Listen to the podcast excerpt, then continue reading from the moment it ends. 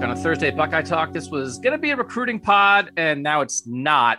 It's recruiting pod in another way because they've got to go recruit an offensive line coach, and I think they're making a change at offensive line coach in maybe large part because of recruiting. Greg Studrawa will not return next season for Ohio State after six years as the offensive line coach. Nathan Baird, what do we think of that?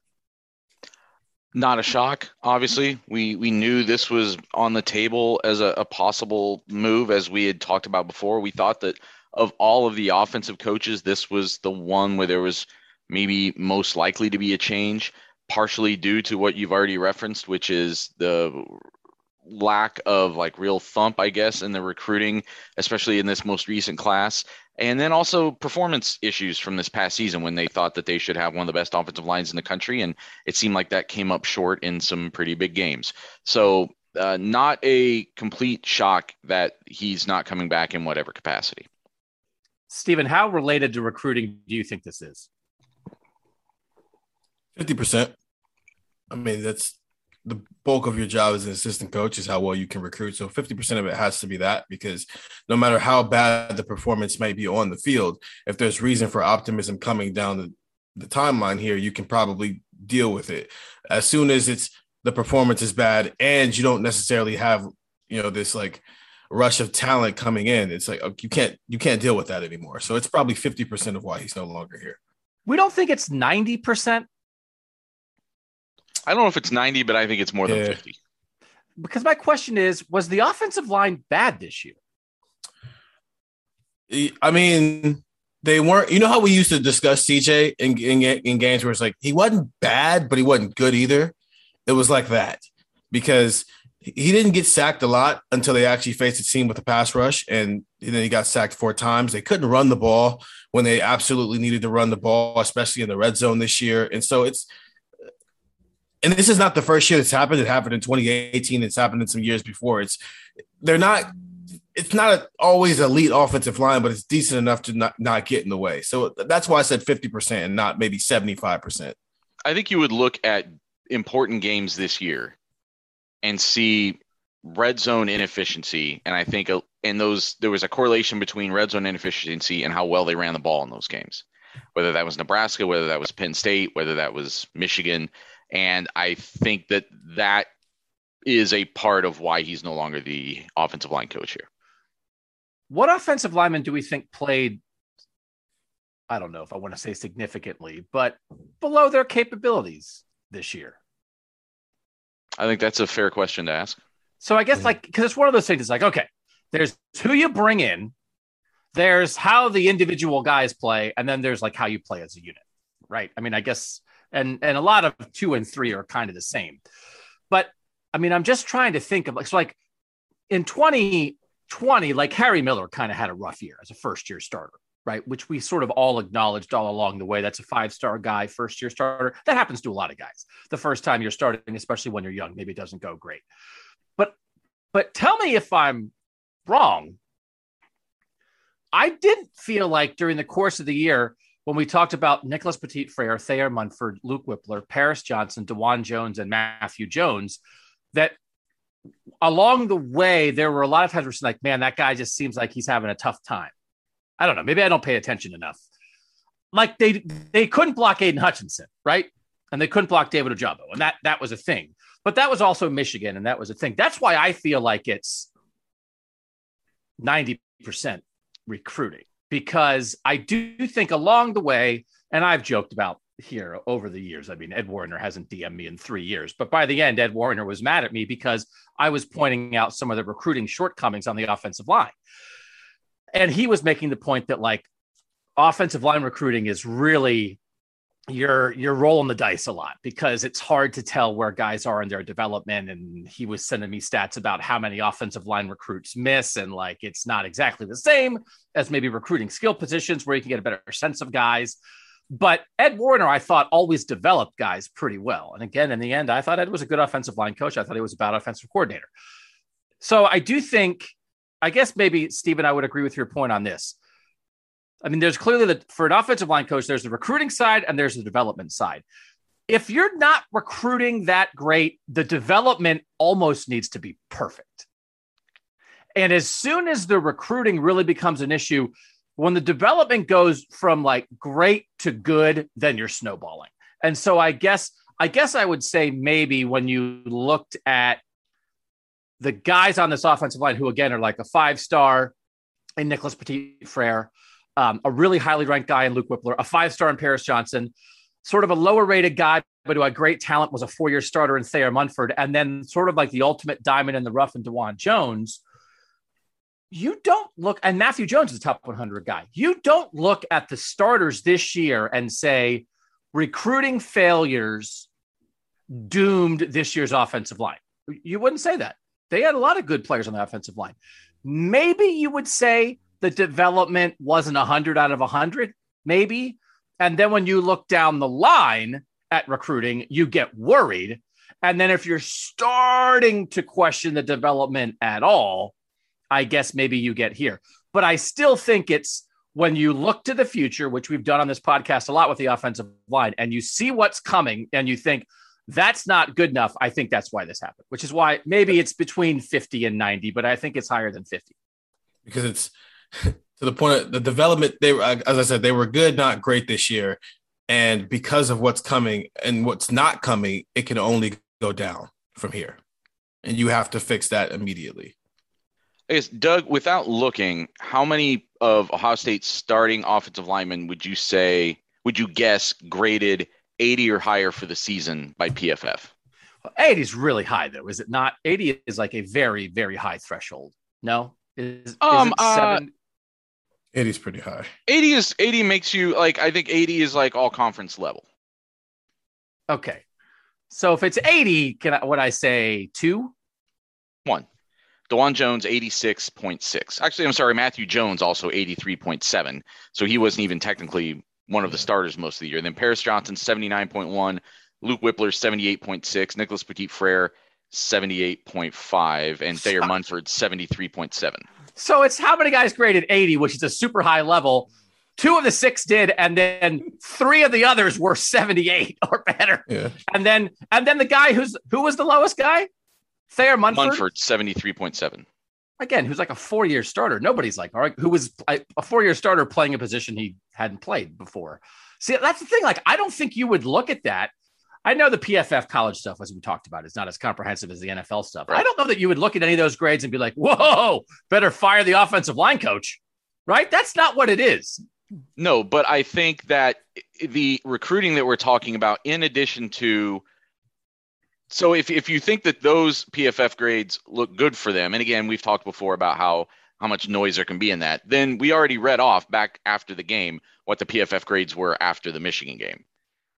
And they just yes. got absolutely manhandled in the most important game of the year. I'm just saying that I think that performance was enough of an issue that it could be the thing that pushes us across the line beyond just being the recruiting issues if you felt like you were on the fence, if the recruiting issues alone were going to be enough, I think that Michigan game made this an easier decision. Let me ask this though. Say the offensive line had played well, maybe not dominated, but played well against Michigan.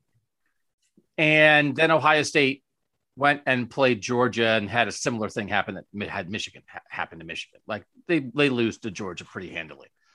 Do you think this move still could have happened? Because I think it could have. Because we were yes. talking about yes. could, will Stud be back before they lost to Michigan, and the reason we were talking about will Stud be back was because of recruiting, coupled with he had back surgery, and is it just getting maybe is it just time for something? But it was mostly a recruiting conversation. I guess if the point is, did a bad game against Michigan push it over the top? Yes, I don't think anybody w- would say that helped Stud's cause, but also I think it might have gotten over the top anyway, based almost entirely on recruiting. Okay, so we agree. No, yeah, I agree. I, I agreed with you that it's more than fifty percent recruiting. I'm just saying that that I think there were performance issues this season as well, in in most important games. I also think it is not a terrible thing to freshen up the offensive staff, right? And wean off the urban tree a little bit. I mean, point. off off the like hire anybody new other than Ryan Day replacing Yeah. himself. I mean, he he Yes. has it's the it's the ti- it's it's the exact it's Ryan Day's entering year four, and his entire offensive staff is all guys he inherited. So, like at some point, Mhm. I, I don't know if in college football and something like this, I agree with change for the sake of change. I don't disagree with it. So I don't think it's fair to be like, you know what, you're doing a pretty good job, but man, I just feel like I need to fire somebody. Like I don't, I don't. I mean, that's how I would be if I were a boss. But I'm not saying I don't think that's what happened here, and I don't think that's necessarily what should happen. But if you go through and say, okay, Brian Hartline's been here with Ryan Day the whole time. Well, he's great. He's staying. Tony Alford's been here the whole time. Okay, he's doing a good job. He's staying. Kevin Wilson's been here the whole time. Okay, well, you know, he's an important sort of co coordinator with Ryan Day and calling this offense. He's been around the block. He's staying. Corey Dennis doesn't really count. And then the other guy's stud. It's like it's stud, right, Stephen? I mean, if you are going to freshen, it's stud. And I think, again, in a, in if there was any kind of close call, I think the staff dynamics would lean against keeping stud when you got to a point like this.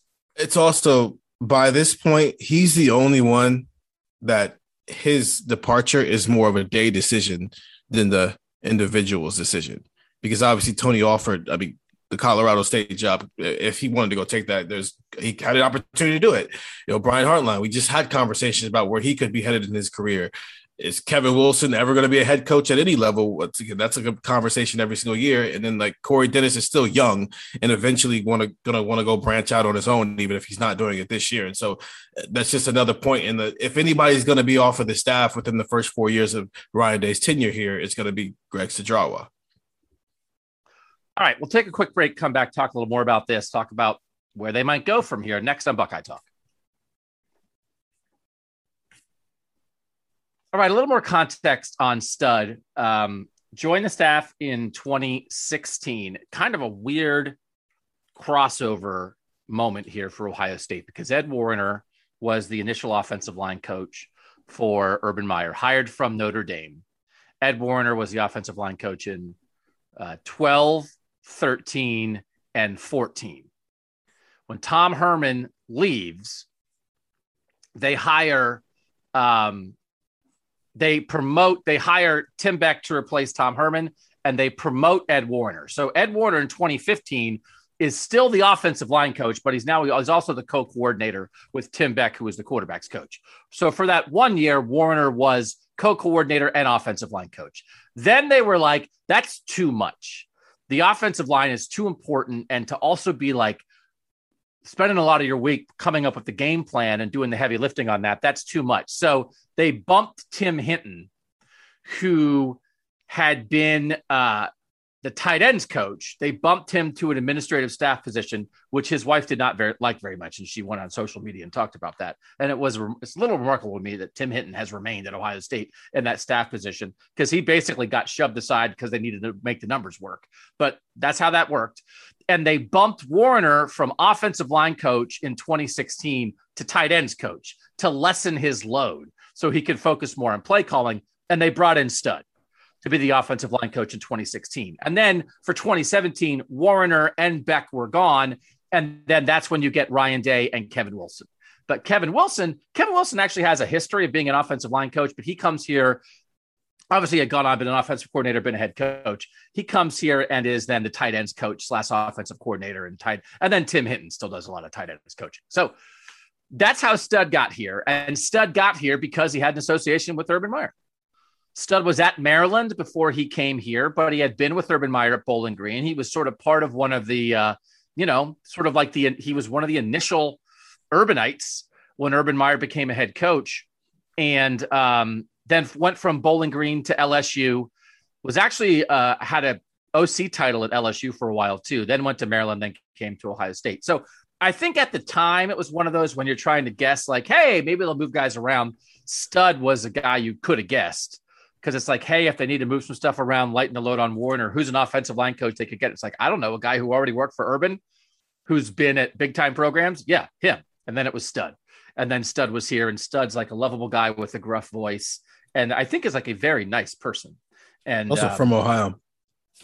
Doesn't hurt. Yeah. When when Urban Meyer was talking about like practically the whole staff has Ohio roots, Greg Mhm. Was uh, right at the heart of that. Played at Bowling Green, was an offensive tackle at Bowling Green. Mhm.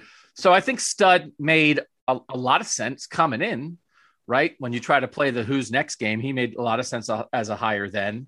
Um, and I also think it makes sense probably that that this separation is coming.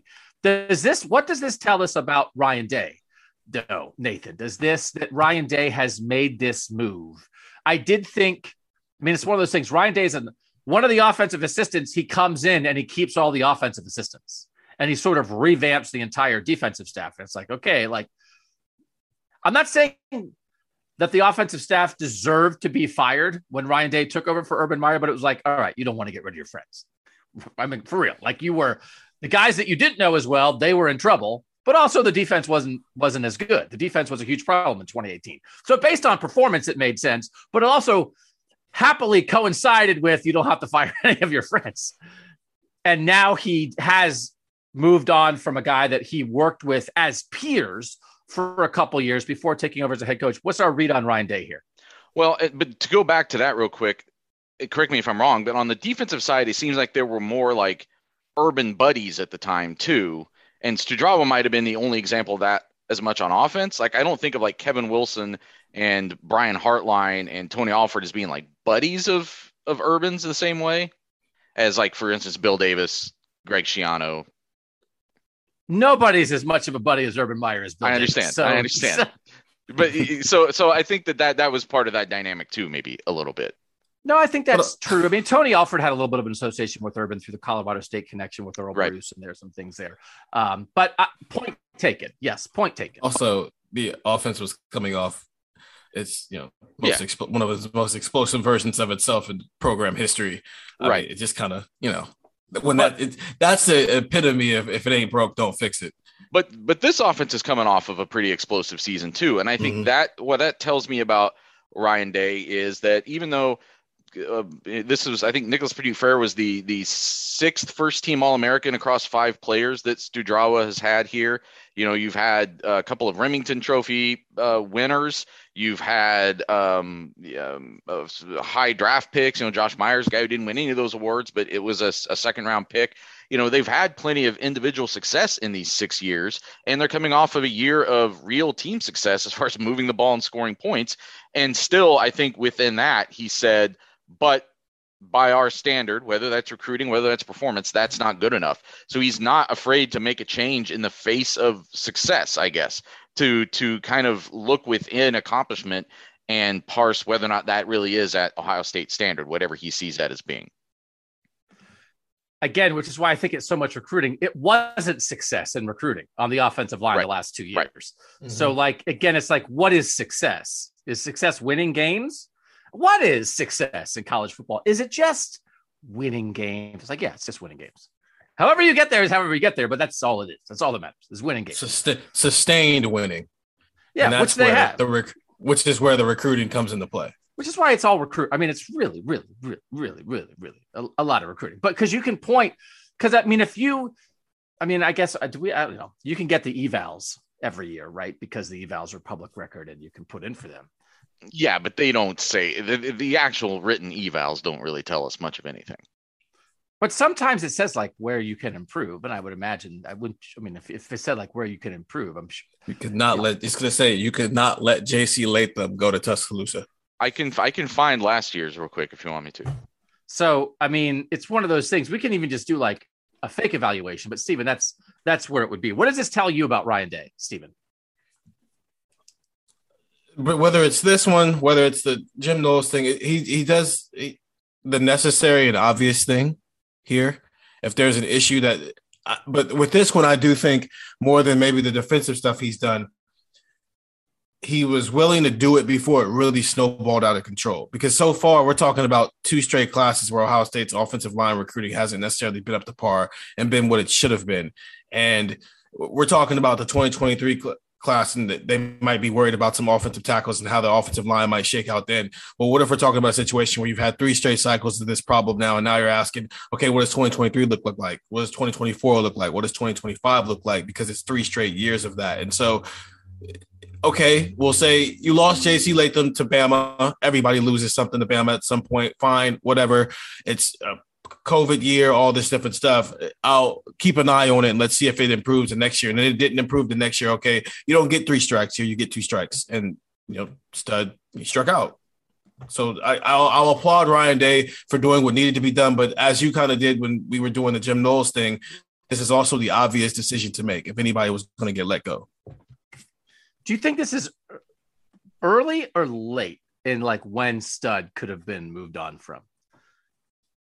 Because like I, I'm honestly not giving that much credit because I think you could have done it a year before, like just to give like a pass on the COVID recruiting. It felt like it reached an untenable stage, like when they didn't get Zach Rice and when they didn't they didn't landed like a big fish. Yeah, I, I, but even that's different. I, the Zach Rice thing was almost they got him on campus, and it was kind of clear from the vibe that he wasn't coming. The J.C. Latham one was a lot more kind of okay. The momentum is all there for Ohio State, and then out of nowhere, within like two weeks, Alabama flipped everything, and so that's why maybe you can because momentum that happens in recruiting. With Zach Rice, it, it was very clear once they got him on campus that they never had a chance. And you can't be in a situation where you're Ohio State and you don't have any chance of landing a five star recruit. Yeah, you're just being more generous with this. Like I, I don't, I'm not giving. There's, I don't, I'm not. There's not a ton of credit to give here. I don't think of like Ryan Day, ruthless Ryan Day, finally cuts ties with Greg Studrawa. I thought. I mean, in the end, it. I felt like it almost would have been.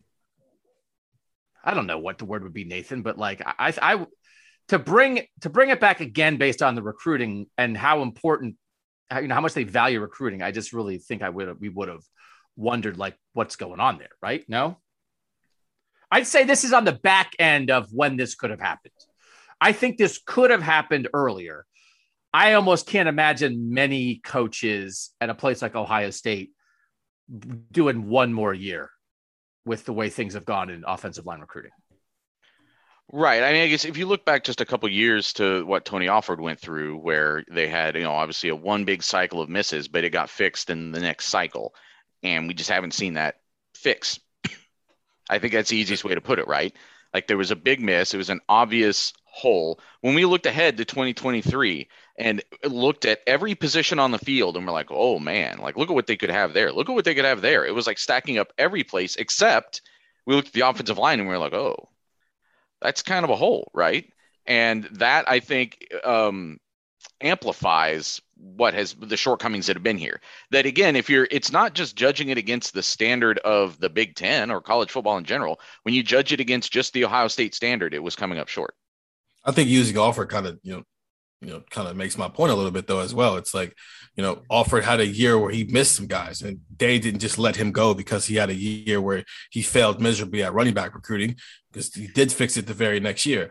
Studrawa had a bad year of offensive line recruiting, and then he didn't fix it the very next year, and that's why he's gone. And Tony Alford's not. But I think there were questions about Stud's recruiting before that. It's not like Stud had one bad year. Let's look at the last three years of offensive line recruiting. 2020, Paris Johnson, right, who's in the backyard, and they had to fight to keep. Paris Johnson, number nine uh, overall recruit in the country. Luke Wypler, number 108, good, good, very good. I'm not going to look. I mean, that's a good, that's a good recruit who then started for mm-hmm. you pretty early and then four offensive linemen who are 463 or lower that we covered at the time that they were like, okay, well, they're they're got to take some shot on some lower guys. It's a lot of it's all Ohio and Midwest guys. Grant Toutant, Josh Fryar, Jakob James, Trey Leroux, 463, 5'10, 852, and not ranked. Okay.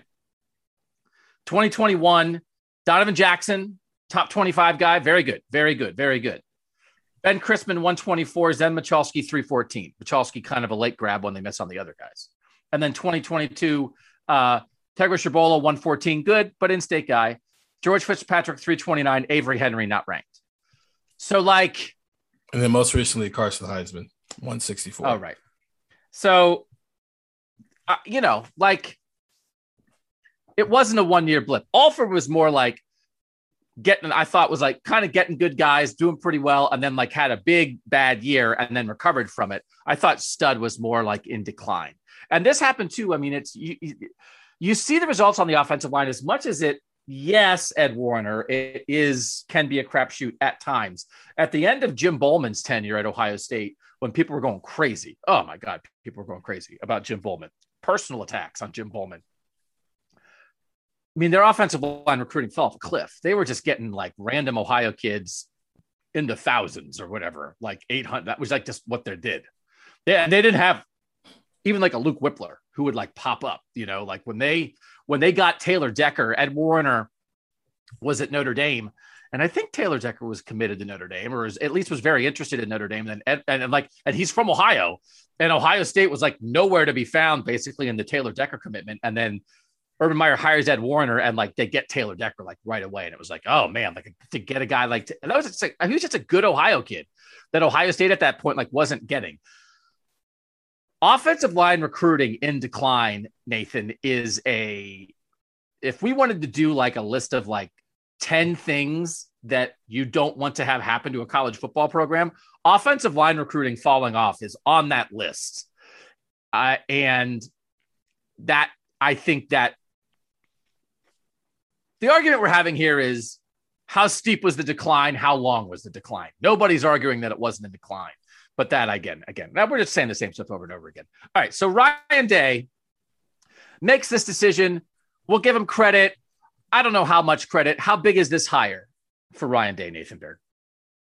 I think it's pretty significant because I think you're hitting kind of on an important point in that you don't want to you you you want to get it in the decline, not in the chasm. You like you want to catch this problem when it's when the slip starts, not when it's bottomed out. I don't think Ohio State has like bottomed out in terms of offensive line performance, but it definitely needs to return to a place of impact in recruiting to give itself a chance in in some of these higher level uh, scenarios. By the way, the evaluations that were released last year were actually for 2019 so it's, it's, it's all that is always one year behind. But Day had uh, featured um, recruiting creativity as something for Studrawa to work on, and that was bef- going into last year. And as you said, this is the stuff that they know is going to be public. Right. So they're not going to write, you stink at this on the evaluation. Yes. So it's like, this is the nicest way of saying it. And that's still saying the recruiting's not good enough. So, right. And, you know, they still say, you know, um, some of the positives were even included things about recruiting and um, accountability for the unit and the you know um, any recruiting relationships. So there were things in there even from a positive standpoint from recruiting. I think it's maybe just you know kind of sealing the deal because they were they kept coming in second on a lot of or second or third on a lot of really high level guys. And like we talked before in some other scenarios, we talked about it with safety recruiting in this past cycle, right? Like you that sometimes happens, but it kind of can't happen repeatedly. You've got to eventually figure out who you can land and and get that job done. Um so I mean we certainly are not in a position to like start throwing out names because this just happened and it's not like we're uh experts on every offensive line coach in America. What Stephen, what characteristics do we think Ryan Day is looking for? And and if just like a butt kicker in recruiting and then whatever else is whatever else, I I, I think that might be a fine answer and the right answer to this question. Um maybe a younger guy because that might help with the butt kicking and recruiting a little bit if it's a, a, younger voice who could also you know develop still to continue the development here because the development they weren't great great this year but the development is still going on at Ohio State pretty at a pretty high level from an offensive line standpoint, especially the starting group. So can you develop the guys, continue to develop the guys because this offensive line this year should be pretty good. Maybe he's younger, so that helps with the, the uptick in recruiting. Um, but then also in the name of you know knowing people I think it's time for like Ryan. It, yes, sometimes you need to go out of your comfort zone and hire somebody like you did with Jim Knowles, but it does seem like this would be a perfect opportunity for Ryan Day to kind of open up his Rolodex here as now at entering year four as a head coach and see if he can use some of these relationships for outside hires to go get somebody from another program. Yeah, just get the Jim Knowles of offensive line coaches. Uh, as much as I don't like sp- spending a gazillion dollars on assistant coaches, and I think they're too highly paid already, uh, I have gotten the impression over time that Ohio State wouldn't mind a little more money in the assistant coach pool. And I'll be curious to see where they go with something like this because, um, you know, Stud wasn't in the million dollar club. Nathan, do we have what Stud was making? I, you know, that, that they could just go throw money at somebody good. You can either be creative. Again, it's like recruiting creativity. It's like you can be creative in your hire, or you can just take an obvious guy and pay him more and make him come. So I do think that that could you could just get a guy who is happy where he is, but is going to get a substantial raise. There's no real questions about him. He's established. I do think you have to be careful, Stephen, and I, I agree with the sentiment. I think you have to be careful with age. I do think like energy, because actually I think you, you get sued. It's like, hey, what happened? It's like, ah, oh, we got this, rid of this guy because he was too old. And we wanted to hire somebody younger. I actually think that's illegal. They're gonna, so, gonna have a staff full of people under 50, and the people go, hey, does Ryan Day have a problem with old people? Yeah. I mean, so you want you want balance yeah. to your staff, right? You want balance in um, experience, you want balance in expertise, you want balance in geography. I mean, just you want balance in a lot of ways, and you do want. I don't think anybody wants a staff of ten guys who are sixty, and nobody wants a staff of ten guys who are thirty. So you you need balance to your staff. Stud to me, listen, uh, this is one of those things. A guy loses his job, and best of luck to Greg Studrawa. He did a very good job here for an extended period of time. He helped Ohio State football, but also this is the business. So, you know, it's okay. He'll be fine. He was one of those guys to me sometimes that you could tell when they were kicking the coaches in the butt to be more active on social media because like Greg Studrawa like wouldn't tweet for like three months and then he'd tweet like nine times in two days. It's like, oh, they had a meeting. had a meeting about tweet more. And so, like, Kerry Combs and Greg Studrawa are around the same age. But, you know, from a public facing energy standpoint, I mean, nobody, right? Stephen, you know what I mean? Like, it's, it's sort of like, like front facing enthusiasm, things that recruits can relate to, excitement, projecting your excitement around the program. You can't just kind of show up and do your job. Now, here's the thing, too. Some guys can.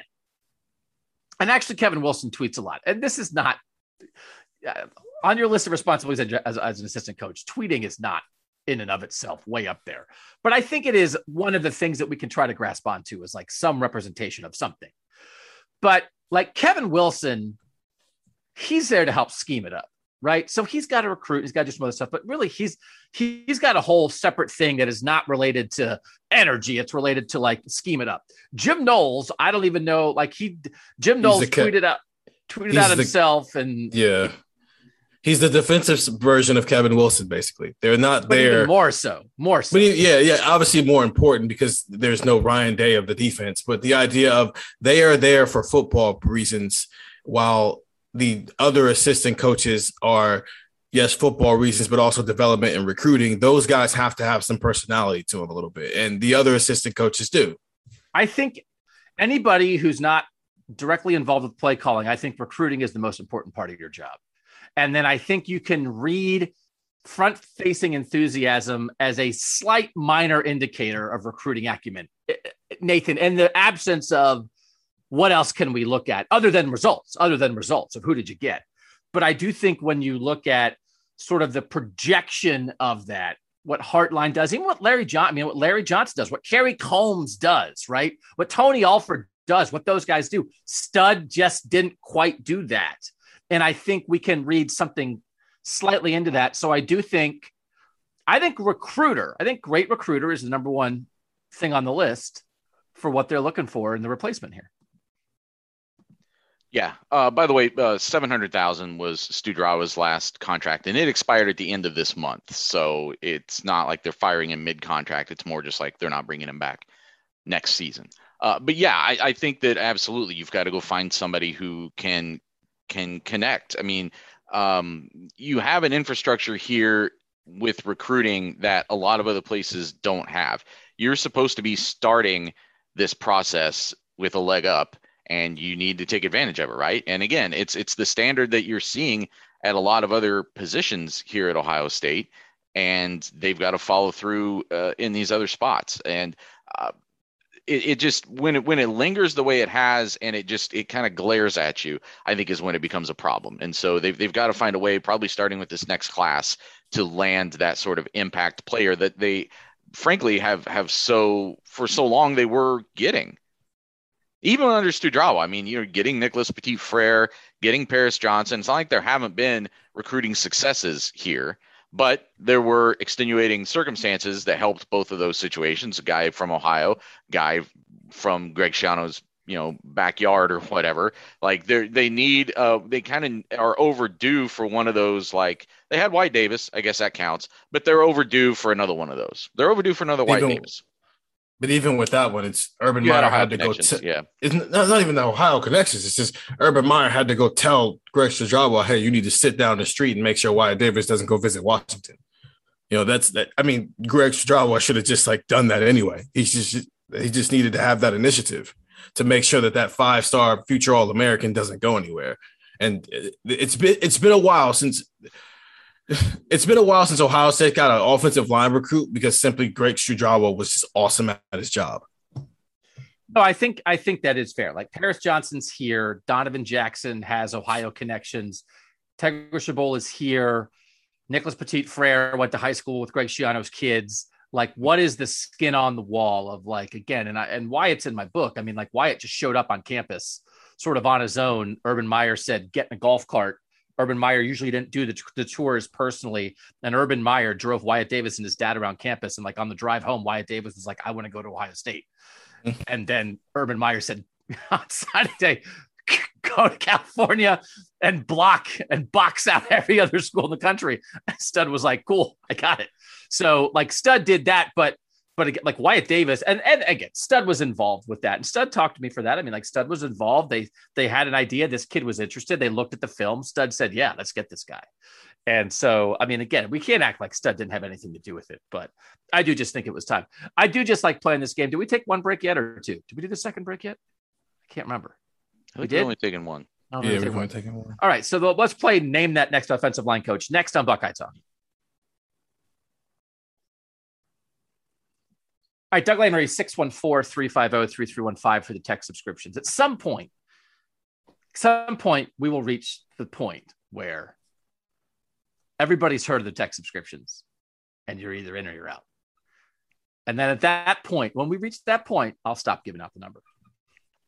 So, what we might individually go through, what we might have to do is have our office call everybody who's ever listened to Buckeye Talk and say, Have you heard the text numbers said on the air? And then are you in or you out? And then we'll stop doing it. So, another Well, five, well- six years of this, and then I'll stop. But you can't stop this machine. People are jumping on the Buckeye Talk bandwagon every day. New, new we're, we're we're we're branching out to new folks every day. We can't take the risk that they haven't heard those ten numbers. I do feel like, I mean, we want new people for sure. Sometimes I think when people, like, if you listen to us for the first time and you think, like, what is this?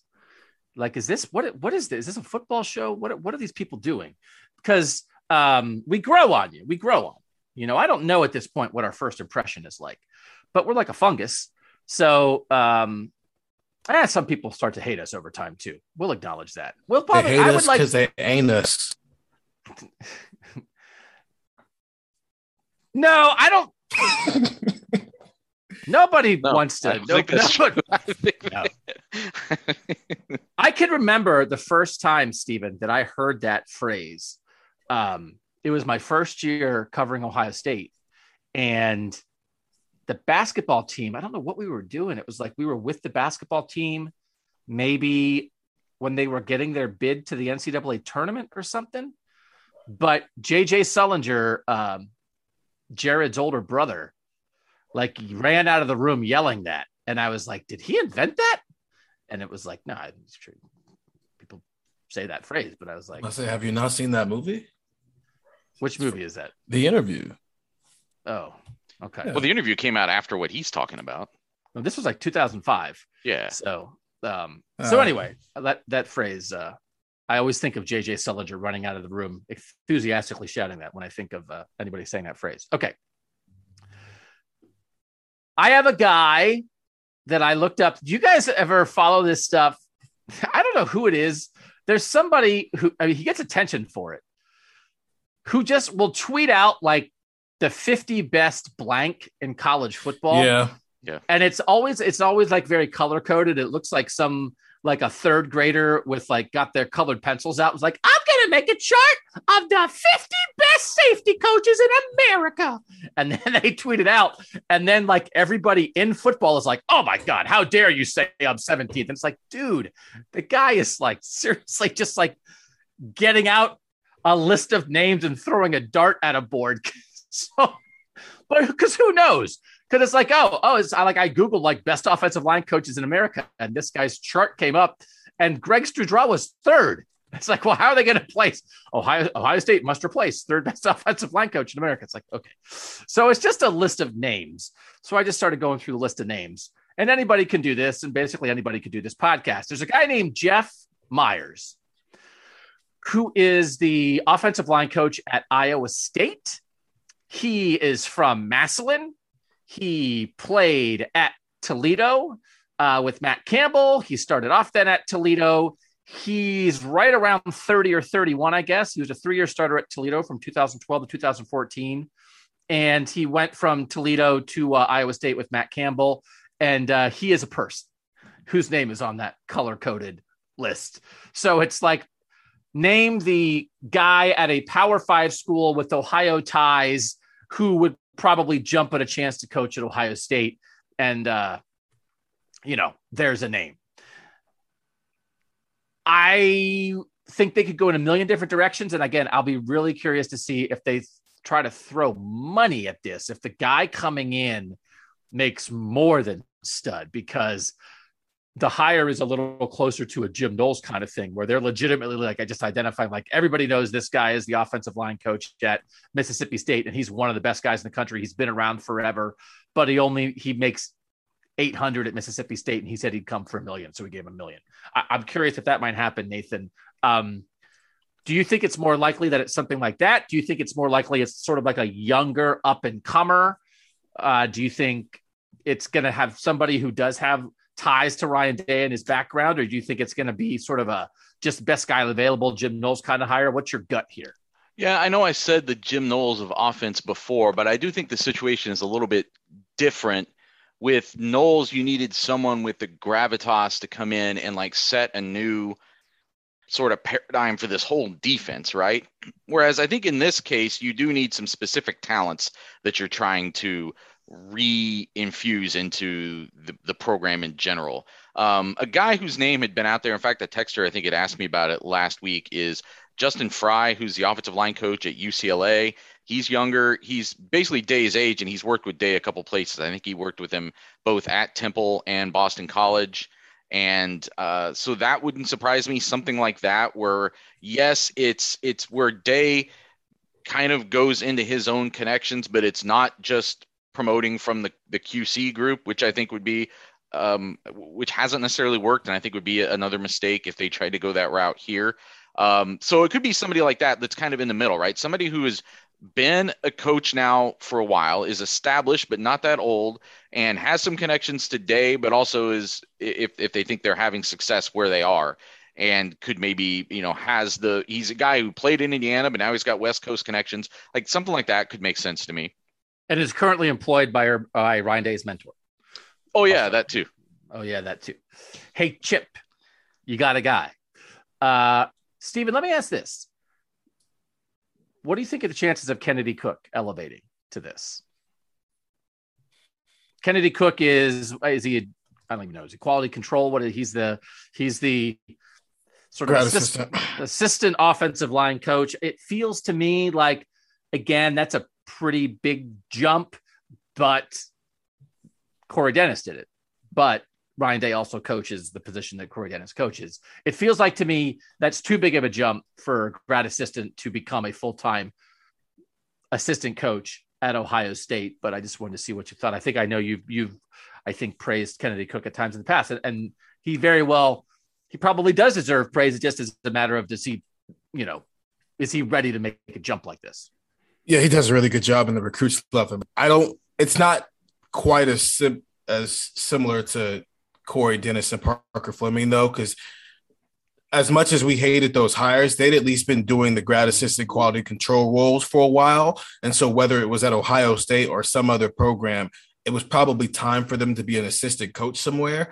This is only Kennedy Cook's second year as a grad assistant, and so he's just got he's just got to put some more time in before he's ready to be a um, assistant coach anywhere. Because I know one of the uh, quality control guys from the linebacker room just got a job at Nevada as an assistant, as a special teams co- coordinator and linebackers coach for those guys. So it's out there for him. I think he's got a bright future. It's just way too early in his career to be throwing his name out there with an assistant coaching job anywhere. Yeah, that's former Michigan linebacker Joe Bolden, who moved on to Nevada, who'd been on, on Ohio State staff uh, for a couple years. That's again how it's supposed to work. That's how it's supposed to work with Corey Dennis. He was going to be the quarterbacks coach at Colorado State, and they were like, "Hold on, what if we just jump you right to the top of the line here at Ohio State?" All right, I think we've covered it. We don't know. I mean, what? It's been two hours since Greg Studrawa has announced he's not coming back. We don't know. Uh, Nathan, what do we need to add before we wrap this up? Um, you know, it, it is interesting timing, I guess, that this came right after they had finished signing day and that they even got a recruit or a new commitment, you know, within the past, what, 48 hours before this announcement comes out. So that's interesting to me, um, what those guys were told about this situation heading into that or if they were if if if they were locked in regardless. I don't know. That's kind of interesting to me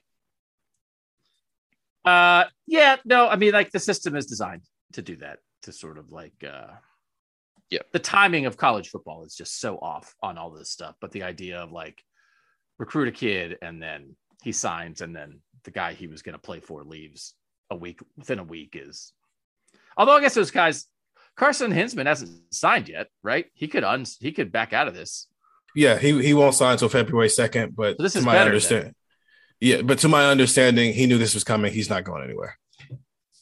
To your understanding, like, t- like finding out today, like he, he now knows it was coming, or did he know before? This was it, there was an idea that Stud Stud would not be his coach here. When did you know that? Did you just learn that today, or did you know that before? Because we should have said that on the podcast if you knew that before. No, I just found out today. Okay, I just double Yeah, checked. yeah, yeah. yeah, It's like, That's what I'm oh, saying. Carson- No, no, no, no. Yeah, Carson Should Hinzman. I, should I be breaking the news? Of great Carson Hinzman tells Cleveland.com that Greg Yeah. Will not be back. No, no, no. I just found out today. Okay. All makes sense. Best of luck to Greg Studrawa. We know again he had the back issue this year. Um, he he did a good job at Ohio State for much of his tenure here and was uh, part of a lot of success. Um, well liked. It seems like always good with us. I will say, I just I'm going to do one little rant here at the end because anytime the podcast is a little bit short, I'm like, ah, I better stall, just get it to an hour for no apparent reason. Where do you guys stand on this? Because this comes out um, different beats do this. I think it's mostly pro beats. I don't know if any college beats do it or not, but it's like they give out an award for like the good guy award for the guy who's best with the media. And I hate that because I don't think that we should be like judging who's good with us or not. We're grateful for it, but like, who are we to say? I don't know. It feels like a weird thing to me. It feels like it's it's helpful for fans when um, players and coaches talk to the media because we are conduits for the fans. But for us to then like grade you on it and be like, hey, here's an award for cooperating with us.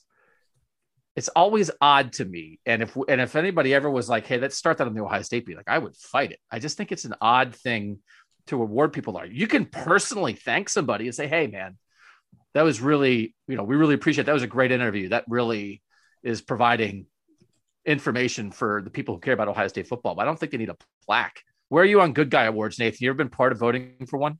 I, I never have. No, I mean you always have on your beat the people you talk about amongst each other as as being you know the, the good talkers or whatever. I think it's maybe more important on a pro beat, not important, but it's almost more relevant on a pro beat at the college level.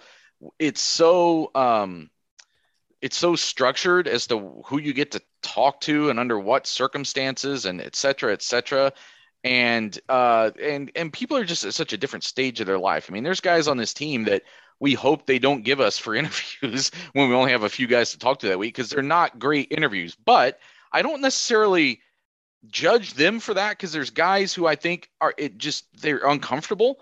Like they just don't want to talk. If they're uncomfortable being the guy who is the spokesman for the team. I think that's okay. I think there's other guys who it's just not in their skill set to speak publicly, and I think that's perfectly fine too. And there's other guys who eat it up, and uh, I so I. I've never been involved in voting for it. I'm a little like you, a little bit uncomfortable with it because it's one of those things where like uh, you get into a situation where it's like, oh, well, tell us what we want to hear, and then we'll um, we'll vote good things about you. I think that's dangerous. Yeah. I do go up to guys probably multiple times a year when they are done speaking. And I will say, like, hey, like, thanks for that, you know, or whatever, or just like, just so you know, like, we're appreciative of when you give us that kind of time. And, or, um, you know, I know that was probably not very fun for you, but what we appreciate you like standing in there and, and answering those questions. Like I, I will do that. And I do think you need to have relationships with people. And it's not that I'm against expressing appreciation for people in sports talking to the media. I, I really don't like the term good guy because a lot of times like the good guy word. It's like the implication that what makes you a good guy is whether you talk to reporters or not. And uh, as you said, Nathan, there are plenty of guys who are like good guys who just maybe don't have any interest in talking to reporters that much or aren't as good at it. And sometimes um, there are guys who talk who love talking to the media, and it's like, why do you love talking to the media so much? That that really that isn't often the case, but sometimes, especially in the pros, it's like guys can really be doing it to like serve their own purposes. And it's like, I don't know if they need an award for that. So, Stephen, you ever vote for a good guy award? Do they have a Kent Kent State uh, good guy award on the Kent State beat? No, because everybody at Kent State would have qualified for the good guy award. It's Kent State football. They talk and then they want to ask you, hey, where can I read this at or where can I watch this at? So no, uh, they're all everybody's a good guy. You know? Yeah, no, it's a good thing. It's good for it's good for fans and readers and listeners when the media and uh, the people on the team can sort of get along in a way that facilitates the exchange of information. I just don't know if you need a, an award for it. All right, good luck to Greg Studrawa. We'll certainly keep you guys informed about what's coming down the pike. Again, anybody want to guess is this the last coaching move or no, Nathan? Um, I would say no. No, probably. Stephen? Yeah, I'd say no. I think it's the last offensive coaching move, but no, it's not the last coaching move. Yeah, I would also say no. Nathan, are you pondering? Well, it's just it's interesting. It's it's all just comes back to whether Kerry Combs wants to be here. I think still does he want to be the secondary coach? Because if it does, I mean, then everything on defense is probably is, is taken care of, right? With Matt Barnes leaving, numbers wise, you're okay on defense. I just I just don't know how he feels about that. He he didn't want to talk about it after the game. So, um, but offensively, I agree with Stephen. I think they're probably set unless somebody were to get a better offer to do something somewhere else at this point. Yeah. Okay. All right. That'll do it. We'll come back on Friday with something. There's a lot of stuff going on. We'll have another pod. Thanks to you guys for hanging in for this one. For Nathan Baird and Stephen Means, I'm Doug Lesmerises, and that was Buckeye Talk.